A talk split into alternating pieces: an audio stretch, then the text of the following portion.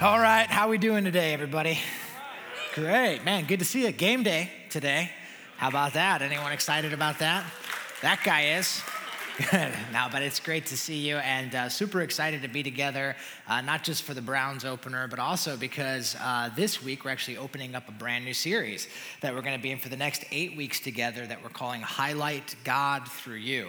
And so, really excited about a chance to uh, be able to start this new series. I personally am really excited about journeying for the next eight weeks through this series together. I just want to kind of reiterate something Steve mentioned a moment ago, and that is if you are a guest with us here today at the Medina East Campus, if it's your first time here, then we're so glad you're here. Thanks so much for being our guest. And we just want to recognize that walking into a church for the first time where you don't know anybody or where you're, you know, you're not familiar with anything, that it takes a lot of courage. And so I just want to say thank you. Just want to acknowledge that and say thank you so much for coming if you are a guest.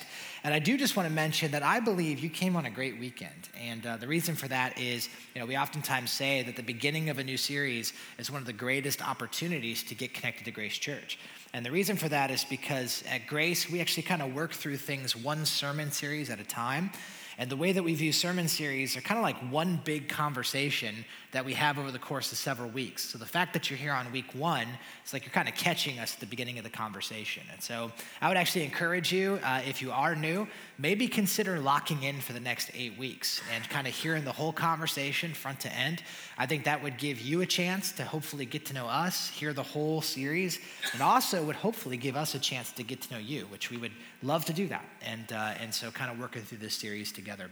So um, this series, Highlight God Through You, basically what we're we're going to find is that this entire series is going to be based out of and it's going to be journeying through the New Testament book of the Bible, First Peter. And so this whole series is going to be kind of working through this incredible book that's in the New Testament of the Bible. It's actually probably a little more accurate to call it a letter it's actually kind of a first century letter that was written almost 2,000 years ago, and yet we have it now in our Bibles today in the New Testament. So we're going to be working our way kind of through um, this whole book. And so as we sort of introduce this series and introduce this book, um, I actually just want to invite you, if you would, let's just go ahead and jump right in. And why don't you open your Bibles to First Peter with me? So go ahead and grab your Bible. And uh, if you would open that up or use your Bible app on your phone and go ahead and get to 1 Peter chapter 1 is where we're going to start this series off. And by the way, if you didn't bring a Bible with you here today, you can feel free to grab one of the Bibles under the chairs, those black Bibles. Page 850 is where you're going to find 1 Peter. And also, if you don't own a Bible, man, just feel free to take one of those home with you. We'd love for you to have a copy of the Bible for yourself. So 1 Peter chapter 1 is where we're going to look and begin our series together. Now, uh, my goal of today's talk, just to sort of let you know what I'm hoping to do, my hope is to introduce you to the series. So this is a little bit of an introduction week, and my hope is to introduce you to the book of First Peter. But my hope is, and my goal is, that by the end of today's talk, that you will see two things about this book and about this series. And the first one is this: my hope is that you're going to discover that First Peter is deeply relevant to the situation and historical spot that we find ourselves in right now, the cultural, historical place that we find ourselves in today. I believe First Peter is deeply relevant. And even though this is a letter that was written, like I said, almost 2,000 years ago, and even though we are removed by time and culture, I think what you're going to see is there are an amazing amount of parallels between the circumstance of this letter and the circumstance that we are increasingly finding ourselves in today. So, my hope is that you're going to make that connection. And then, my second goal is that you're going to see that First Peter is incredibly practical. That while Peter is going to introduce us to some pretty big ideas, there's some huge concepts, there are some high theological truths that are in the book of First Peter, but Peter does an amazing job of taking these big ideas and bringing them all the way down to earth. And so he takes it down into the nitty gritty practicality of life. And so he's going to talk about in the book of First Peter, he's going to talk about how these big, huge theological concepts are going to work their way all the way down into your relationships, into your friendships, into your marriages, into your work relationships with your coworkers and with your boss, into the way that you interact with your government and the way that you interact in the times of suffering and hardship in your life. He's going to work it all the way down, all the way down to earth. And so I want you to see this book is really, really relevant to us. I think it's very timely and it's incredibly practical, especially for those who follow Jesus. And I know, of course, not everyone here today follows Jesus, but Peter's going to talk really a lot to followers of Christ of how, how it looks to live out our faith in the world uh, that we live in. So as we, uh, as we jump in and sort of introduce this series, I think the best place for us to start is just in verse one. So let's just read this together, and we're going to read verse one. And I'm just going to go ahead and let you know, in, in case you're wondering, I don't think we're going to get any further than verse one in today's talk. And that's okay because it's an introduction. But verse one is loaded, and I think it tells us a whole lot about the, the book of First Peter. So let's just jump in. Here we go. First Peter chapter 1, verse 1. Here's how it starts. Peter, an apostle of Jesus Christ, to God's elect, exiles scattered throughout the provinces of Pontus, Galatia, Cappadocia, Asia, and Bithynia. All right, let's go ahead and hit pause there. There's verse one. And uh, this verse, as quick as it is, is, you know, if you look at it, I think you'll see it is loaded with a lot of information. I believe that in this one verse, you see not only who wrote this letter, but who it was written to, where it was written to, and why it was written. I think you see all of that in this one verse. And so let's just kind of break it apart. You'll notice that the first word, the very first word in the book of First Peter, is the name Peter. So Peter starts his book off with his name, Peter. And what is he doing here? He is identifying who is the author, who is the one who is responsible for sending and writing this letter, and it is Peter. He self identifies. Now, if you didn't grow up in the church, or maybe you're not super familiar with the Bible, Peter is a pretty notable character, pretty famous guy. Uh, he would have been a disciple of Jesus. He actually considers himself here an apostle of Jesus Christ. I actually want to take just a few minutes today, and I want to talk just a little bit about who this guy is, about who Peter is. My hope is to give you a little bit of a character sketch, and here's why. Because I believe that when you can know a little bit about Peter, and you can know a little bit about his story and his transformation, that it actually is going to bring this book to life in a way that maybe it never has been brought to life if you've ever read it before. All right, so I think that understanding who he is is going to add a lot of color to when we read uh, the book of First Peter. So let me give you some background. If you don't know anything about Peter, if you're kind of newer to the church, who is Peter? All right, well, here's a picture of him. This is actually his uh, high school senior picture. And um, now we actually don't know, we don't know what he looked like at all. But just a few things about him. One thing we know is that uh, his name is Peter, but he actually goes by several different names. And so this can actually be really confusing if you're new to the Bible. Is that when you're reading it, you'll see that Peter is sometimes called Peter, and sometimes he's called Simon. Sometimes he's called Simon Peter, sometimes he's called Cephas. That can be really confusing, but let me kind of help you understand that. Most likely, his birth name was probably Simon. And so when Jesus first meets him, uh, Simon would have been a teenager. And Jesus invites him to follow him and be his disciple. And one of the first things Jesus does is he changes his name from Simon to Peter. And Peter, by the way, is a Greek name, and it's Petros, and it literally means rock. So Jesus basically names him the rock. And the name Cephas is the Aramaic version of the rock. Okay, so just so you understand, Peter is, he's, he's, he's the rock. This is why uh, some people call First Peter and Second Peter, those two letters, uh, Rocky 1 and Rocky 2 because he is the original Rocky. So, Rocky Balboa or uh, Dwayne Johnson, The Rock, these guys are both imposters because, according to Jesus Christ, Peter was the original rock. He was the first one who kind of played that role. So, a little bit to know about him. Actual photo of Peter, by the way. All right, so just a little bit about him. Another thing we know about Peter is that he actually was Jesus' lead disciple. So it's fascinating. That the Bible's going to tell us that not only was Peter a disciple, but there is a particular focus and emphasis that is placed on this guy. So whenever you read lists of the 12 disciples, you're going to see Peter's always number one on the list. He's always listed as first. Uh, Peter is the one uh, in Matthew 16. He's the first one to acknowledge that Jesus is the Messiah. And he is the one that Jesus looks at and says, Your name is Peter, and on this rock, I'm going to build my church. In fact, if you are a Roman Catholic person or you grew up that way, uh, you might know this that in that tradition, Peter is not simply the first among disciples, he's actually considered the first pope. And so the whole papacy comes from this, uh, an understanding of who Peter is. So there is a, a strong focus on this guy, on Peter throughout Scripture. Uh, something else we know about Peter is that he was a Galilean fisherman. And so when he first meets Jesus, he was part of a fishing community. Uh, most likely, commentators believe that he, his family would have maybe owned a fishing business. His father was a fisherman, his brother Andrew was also a fisherman, and so Peter was a fisherman when he met Jesus. I thought this was kind of interesting. I actually didn't know this about Peter, but I think it's interesting, is that he actually had this really thick accent, this strong North Country accent that quickly identified him as a Galilean.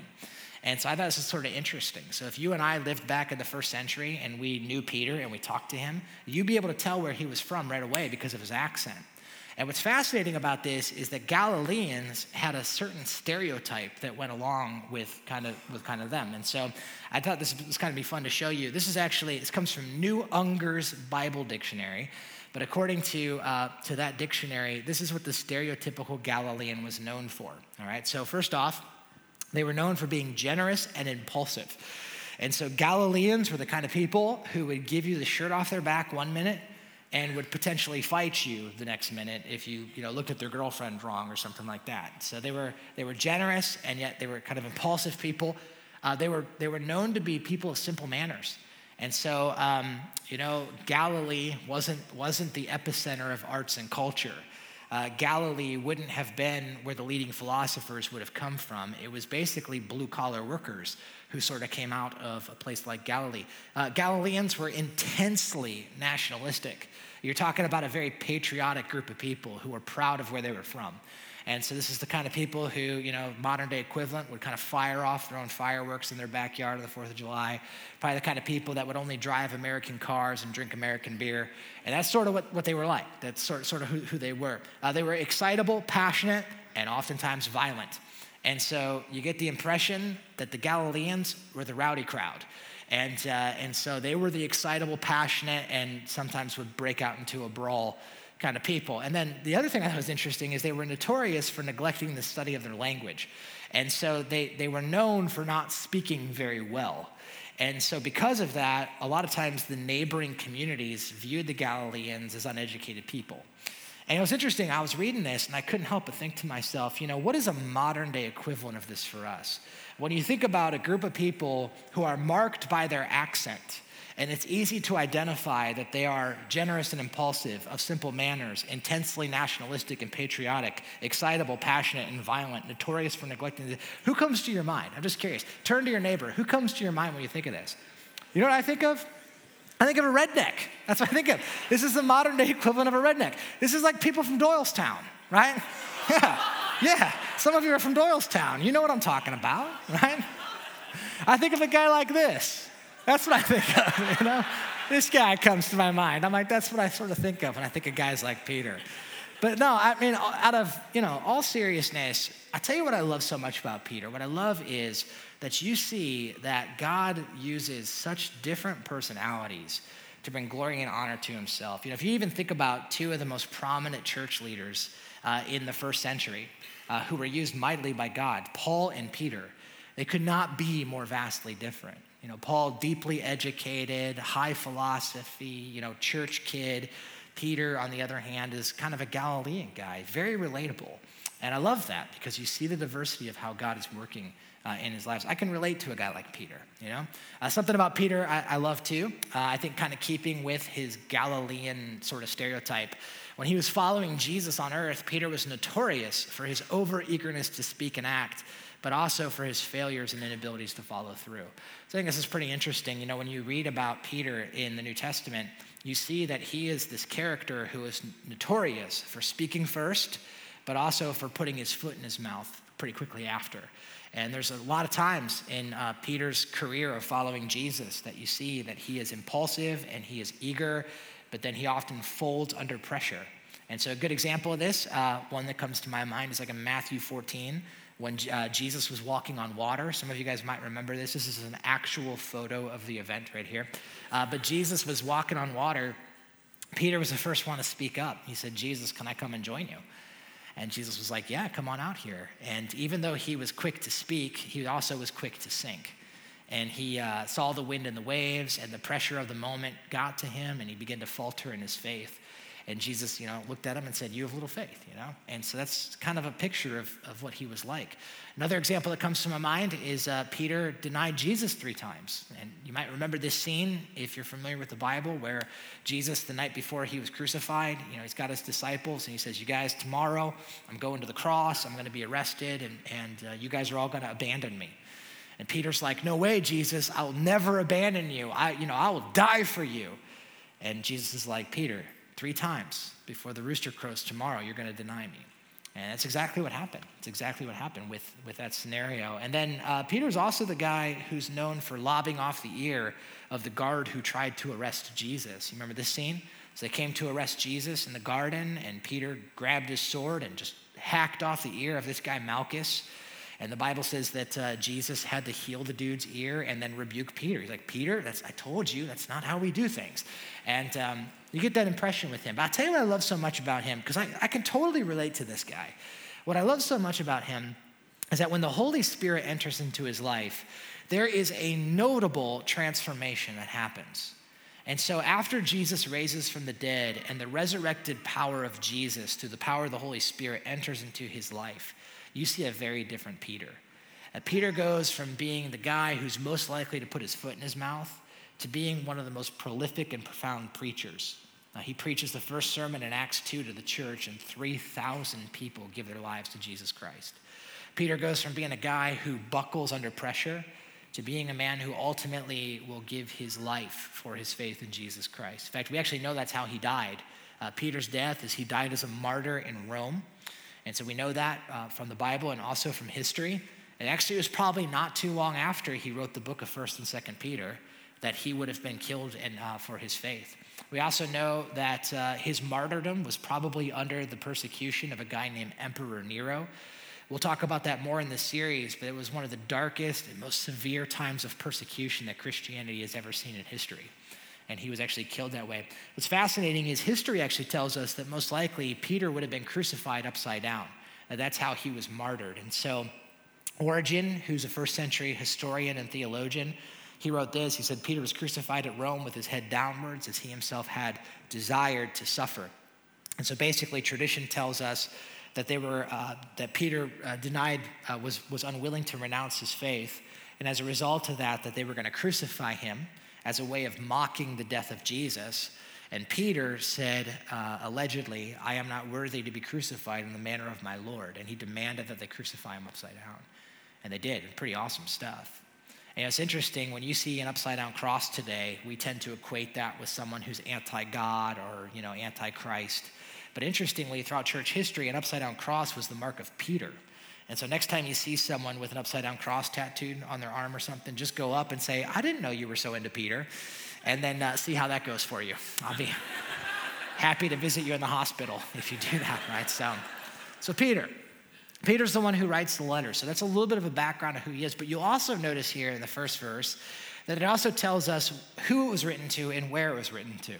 And so he says here it was written to God's elect, exiles scattered throughout the provinces of, notice, Pontus, Galatia, Cappadocia, Asia, and Bithynia. Now, I know those places probably don't mean anything to you, um, but I won't get too into it, too into the geography. But I think it's important that you know this because we'll see this through the series. That Peter is going to be writing this letter from Rome. And so Peter is in Italy when he's writing this. And the region that he's writing to is what is modern day Turkey. So all of these places aren't, it's not just, he's not just writing to one person, he's not just writing to one church, he's writing to an entire region. And essentially, what Peter is doing, what you're going to discover, is he's actually writing to all Christians everywhere. This is a letter that would have been widely circulated and widely distributed to the churches in the ancient world. He is writing to every kind of Christian, to Jewish Christians, to non Jewish Christians, to Gentile Christians. He's writing to all of them. And what's interesting to me, if you notice and you look very carefully, carefully here in verse one, is it actually tells us not just who this is written to, but I think it gives us some insight into what the circumstance was that he was writing into. So, so notice this. He says this Peter, an apostle of Jesus Christ, to God's elect exiles who are scattered throughout the provinces of Pontus, Galatia, Cappadocia, Asia, and Bithynia. Now, this is one of those statements right here that, like much of the Bible, it is so easy to read this and read right past it and not think twice about what he just said. But what I want you to see is that what Peter says right here, the fact that he calls Christians, God's elect, exiles that are scattered, is actually really, really, really significant. I mean, it seems like a weird thing to say, doesn't it? God's elect, exiles, scattered. But what I want you to notice is that when he says this, he's actually doing a couple of things. First off, what he's doing is he's introducing a major theme that is going to show up all throughout the book of First Peter. And so when he says God's elect, all throughout the book of First Peter, he's going to call Christians God's elect, God's chosen people, a chosen nation, a holy people. He's going to use terms like this all throughout the book of First Peter. That's a weird way to refer to Christians. And another thing he's going to say all throughout the book of First Peter is he's going to refer to Christians as exiles, exiles who are scattered or exiles who are dispersed. That's a really weird thing to say too. So throughout First Peter, he's going to call Christians aliens and strangers in a foreign land. He's going to call them exiles. He's going to call them foreigners. Now, what's all that? That's a weird way to refer to Christians. Well, here's what I want you to understand that when Peter says this, he's actually drawing back from a very specific situation that happened in Old Testament history.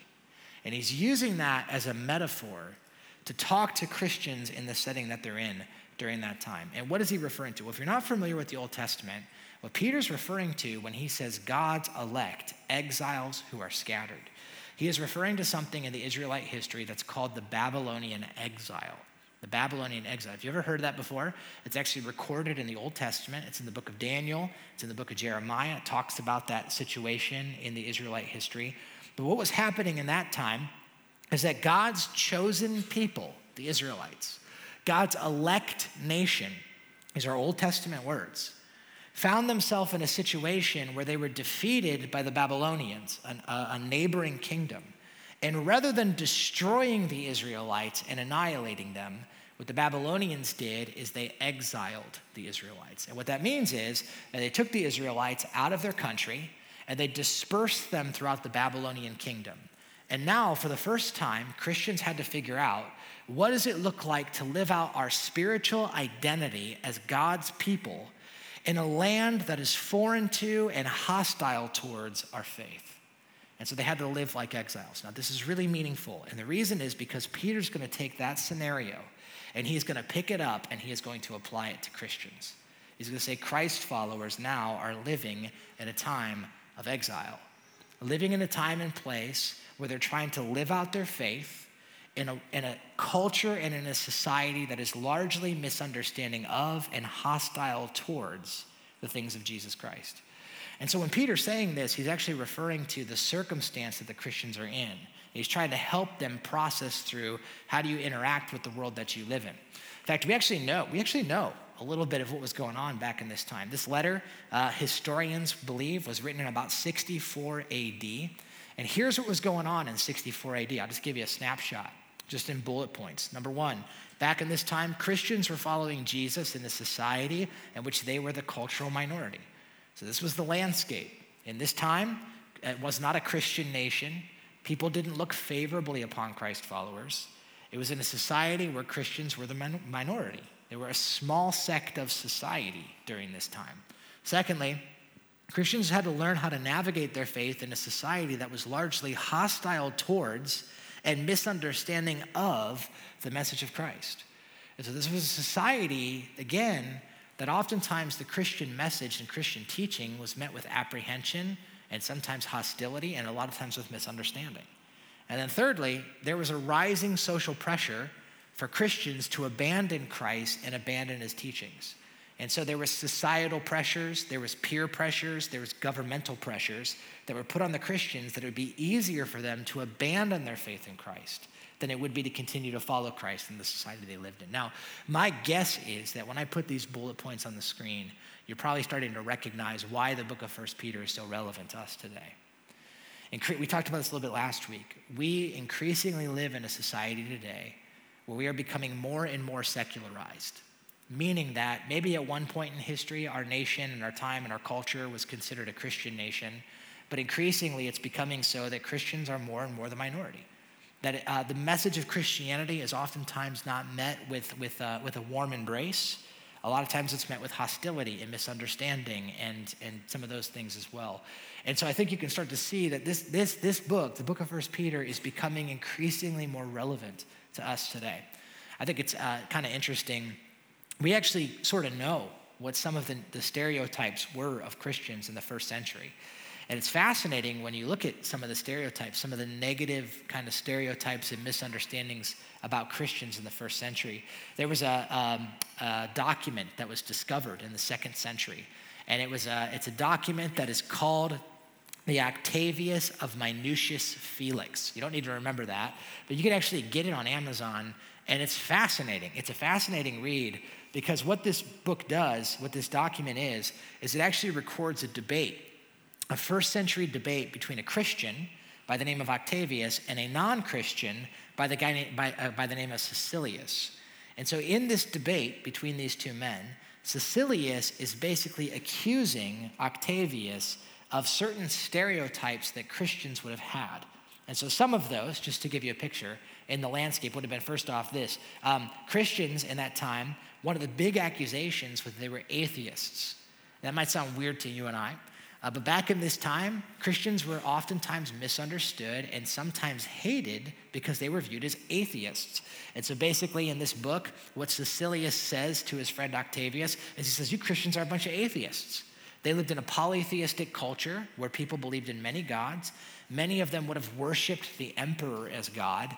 And yet here he looks and he says, You Christians, you worship one God and you refuse to worship the emperor.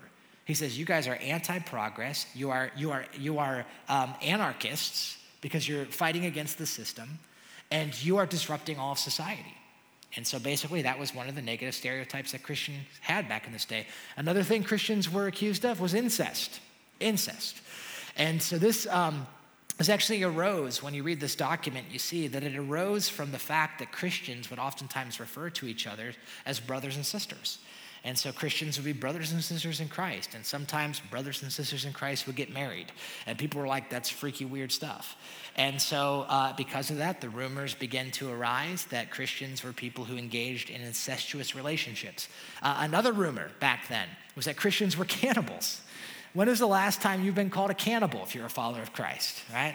But here's the rumor. So I think this is interesting. Caecilius says, You guys have these secret meetings and you come out, and there's rumors that you are eating the body and drinking the blood of your Savior. And so, because of that, they're like, You guys are cannibals. Which you're like, Well, I guess I can see where he's coming from on that one a little bit. And then he's also going to say that you guys are unintelligent and you're self righteous. You think you're better than everybody else and all that kind of stuff. Now, the reason I show you this is because even though we live in an entirely different time, we're 2,000 years detached from this moment right here on the screen, I think it's clear to see that even though the details might change, that there, there continues to be in our society, in some ways, misunderstandings and negative stereotypes that are often associated with Christ followers today. So think about Christians today. Yeah, we might not be called atheists. People might not look at a Christian and call him an atheist. But one thing we hear often is that Christians are intolerant. That in a society where there are many truths, the Christ follower would look and say, No, I believe that there is one truth, and that Jesus Christ is the way, the truth, and the life, and no one comes to the Father but through him. A statement of exclusivity like that in a relativistic society like ours is very offensive. And so, because of that, Christians are oftentimes called intolerant, um, sometimes worse. People might say narrow minded, or even worse, that they're hateful towards other people who don't hold their same views. So, that's one. Um, people probably aren't going to call Christians, not going to accuse them of incest, but uh, hypocrite's a big one that we hear a lot, right? That uh, Christians believe one thing, but they live another way. It's probably worth mentioning, by the way, that everything on this list, a lot of these neg- negative stereotypes, Many of them flow from a misunderstanding of Christianity and the message of Christ. But let's be honest, a lot of these are self inflicted. And I think we just have to own that, that um, there have been some really uh, hurtful and unhelpful things that have been done in the name of Jesus that don't help this, this stereotype that comes along. Uh, bigots, that's one. That's one that some people would say. Um, homophobic, uh, intolerant of other people's lifestyles, unintelligent, self righteous, that seems to continue and kind of persist today. And like I said, some of this negative stereotyping come along. In fact, if you're a person in this room who doesn't follow Jesus, maybe you're investigating Christ, this might actually be one of the reasons why you don't follow Jesus. It's, it's because all of your interactions with Christianity and with Christians have only verified this. They haven't done anything to kind of break that apart. What I'm trying to say is that this is increasingly becoming the view, more and more of what Christians, who they, who they are in, in our society. You can see it in some of the leading voices. So, Sam Harris, um, who is a uh, kind of a renowned atheist, very, very famous author, here's what he says He says, My concern with religion is that it allows us by the millions to believe what only lunatics and idiots can believe on their own. And so, kind of a popular quote, very kind of, this kind of solidifies and sort of personifies a pretty typical view that a lot of people have about Christians and about religion. But you see what the underlying assumption is. The underlying assumption is that if you're going to be a person of faith, that that is incompatible with being a thinking person. That you can't be a real thinking person and be a person of faith at the same time. And uh, that, again, that just is kind of a popular view that we see today in our society. Or how about this? I think one of the most um, interesting social commentaries I've seen recently is actually uh, Taylor Swift. You know, she came up with that song, uh, "Calm Down." If you guys have heard that, but she, the music video that accompanies that song is quite honestly one of the most provocative social and political commentaries. And in it, I don't know if you've, if you've seen the video, it basically is advocating for the LGBTQ community. But within that video, what's interesting to me is that there's a depiction of a group of Christians. And I don't know if you saw kind of the stereotypical picture of Christians that music video. Here's a screenshot, though. And so the Christians are the, the, the protesters. And you can see in this picture that Christians are kind of painted as sort of these backwoods, kind of, um, you know, back, back in time, sort of dim witted people who can't spell. So, you know, sign homosexuality is a sin. You know, get a bar in Morans. And, and this is like the picture of how the video paints the portrait of Christians. Here's another picture from the same video screenshot. So the sign says Adam and Eve, not Adam, Adam and Steve. And this group of people who are protesting this community of people. Now, what's interesting about this music video is this won the VMA Video of the Year award. And that is a People's Choice Award.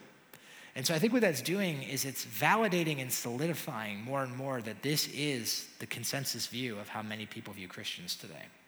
It's just interesting, you know, fascinating. That guy right there, he looks kind of familiar to me. Okay, kind of reminds me a little bit of our friend Cletus from earlier, but that's that's that's a different story.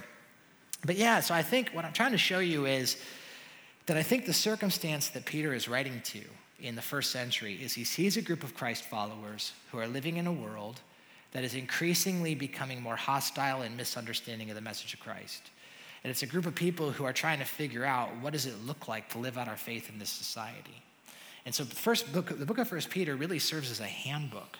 It serves as a handbook of how, how does a follower of Christ live out their faith when they're living in exile. I think it's really strong because I feel like today, more and more, that is becoming a need for us to look at. There's a lot that the book of First Peter is going to have to say. And what is Peter going to say? Well, I think what he's going to tell us is this is he's going to say that just like the Israelites in Babylonian exile, that there are going to be, for Christ followers today, there's going to be three wrong ways that we're going to be tempted to respond. And there's going to be one right way that's very counterintuitive, but is the, the way that God wants us to respond. And what are those? Well, what Peter's going to say is he's going to say that followers of Jesus, when they find themselves in this situation, are going to be tempted first to possibly assimilate, to assimilate. And what does that mean? To blend in.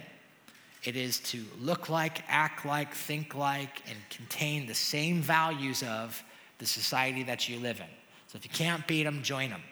And what that means is that Christians need to acquiesce on core beliefs and doctrine, that the, the things that are central to their faith that they need to fold on so that they can look like the culture that they live in. And Peter's going to say, don't do that.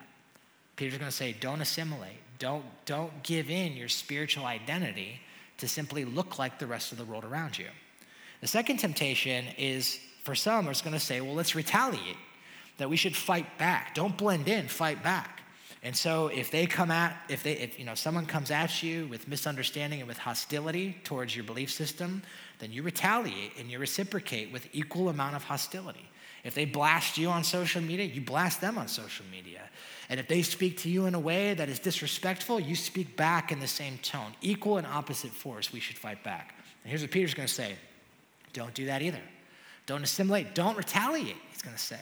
He's gonna say, if you do that, it might cost the reputation of Jesus Christ. So don't do that. And the third option is, well, then we should just isolate. We should just stay out. That if we're followers of Jesus, we should just come over here, stiff arm culture in society, and insulate and isolate and create a little Christian subculture bubble where we just hang out with each other and we just listen to music that we write and we just eat fruit snacks called the fruit of the Spirit, right? Which, by the way, that is real. That's a real thing. A friend of mine ordered the fruit of the Spirit fruit snacks on Amazon, and I was like, you gotta be kidding me. And they're delicious, I will say that, but it's a real thing, right? So, what do, what do followers of Jesus do? Assimilate, retaliate, or isolate? And Peter's gonna say, no, no, no, none of it, none of it.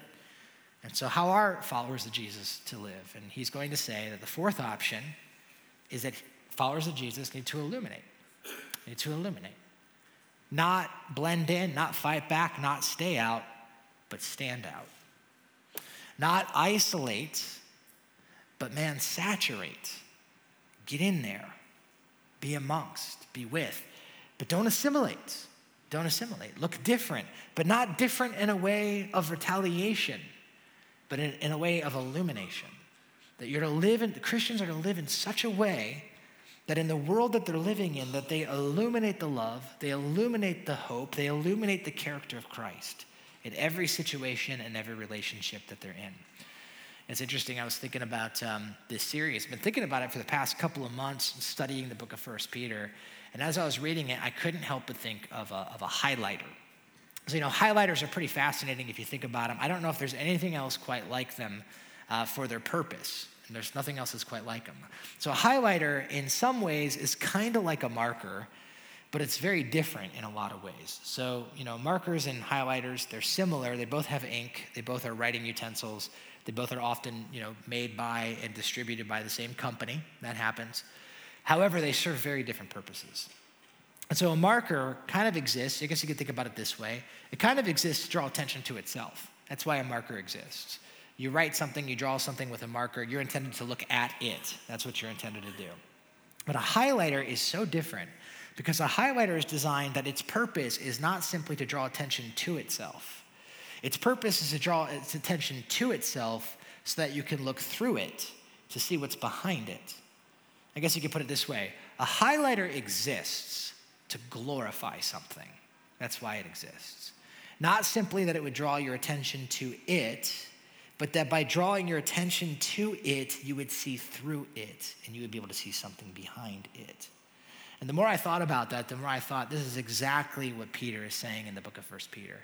He's saying that Christians, Christians, as we leave our mark on the world, don't do so as markers, but we do so as highlighters that Christians, the way that Christians should live is we should look distinctively different from the rest of the words on the page. That we should look distinctively different than everybody else in society, but in such a way that it causes people not to look at us, but to look through us and to see the God that we put our hope in. And that God is glorified and he is highlighted in and through our lives. And here's what Peter's gonna say He's gonna say, every situation of the life of a Christian Every relationship, whether it be your marriage or your work relationships, or whether it be how you interact, interact with the government and politics, or whether it be your suffering and the trials that you're facing, he's going to say all of those are unique opportunities for followers of Jesus to glorify God, for God to be seen through them, and for God to be known to the world around them. So here's what I'm thinking. My guess is there might be some of you in this room today, and you might be thinking to yourself, you know, this is all really interesting. It's fascinating talk. You know, we talked about the first century and First Peter and Galilee, and it's fine, it's neat, it's interesting. But honestly, man, what does any of this have to do with me? And some of you are thinking to yourself, because I'm leaving this place and I'm going back home, and I'm just trying to figure out how to stay married. That's where I'm at in my life right now. And so It's all neat and interesting, this first Peter, first century stuff, but what does that actually have to do with me?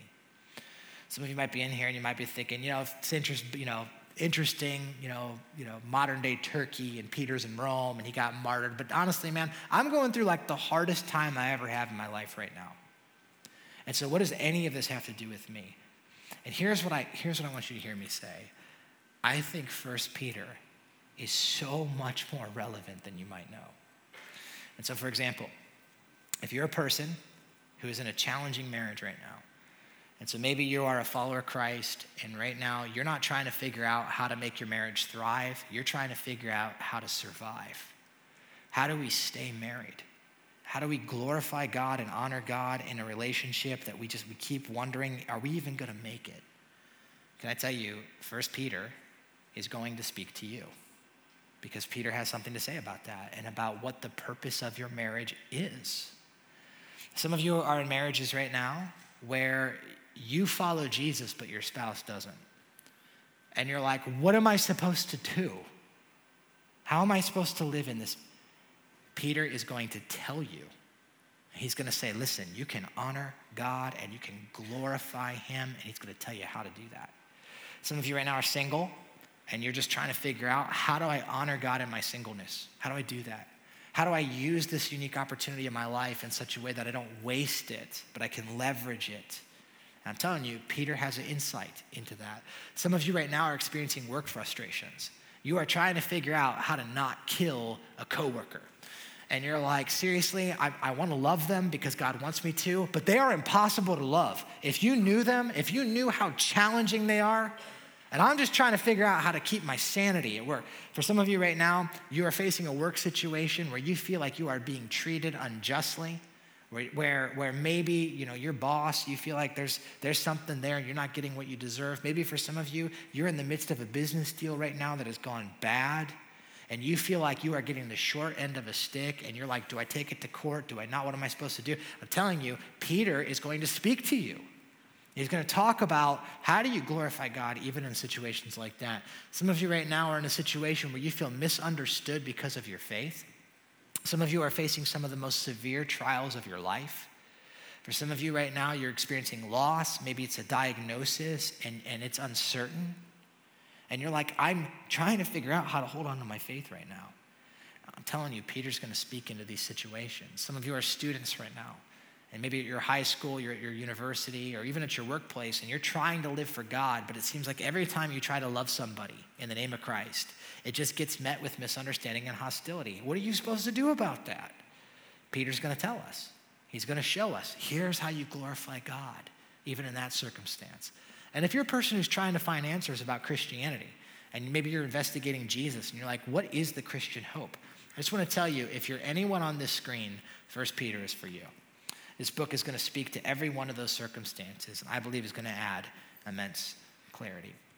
Listen, here's what I believe I believe for those of us who follow Jesus, the quicker we can come to the realization that every circumstance in our life, no matter what it is no matter what you're facing, is a unique opportunity for you to glorify God. Right? The quicker you can realize that, the more the less confusing and the less frustrating life becomes and the more purpose you see in whatever it is that God has you in right now. And so, what does that look like? Well, that's what we're going to be talking about as we journey through this series together. Let's pray.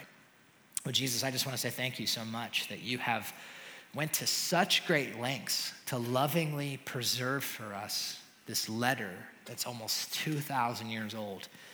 I think that, that that in itself is a testimony of how much you care about us that, uh, that what you spoke through Peter to the, to the church in the first century is something that we have in front of us to help us today. So, God, I pray that as we enter into this series, that you'd open our hearts, open our minds, and open our expectations. That we would want to hear from you, that we'd want to live in light of what you say, and that we'd be differently as a result of it. And Father, we know that there's a lot of situations and circumstances that are represented in this room. And uh, Father, we need your wisdom, we need your strength, we need your help. I pray that, uh, that you would meet us through the book of First Peter. I pray that you would challenge us, and I pray that you'd change us. And so, Father, we're excited about going through this for the next eight weeks together. And we ask you that you would just speak in powerful ways. We pray these things in Jesus' name.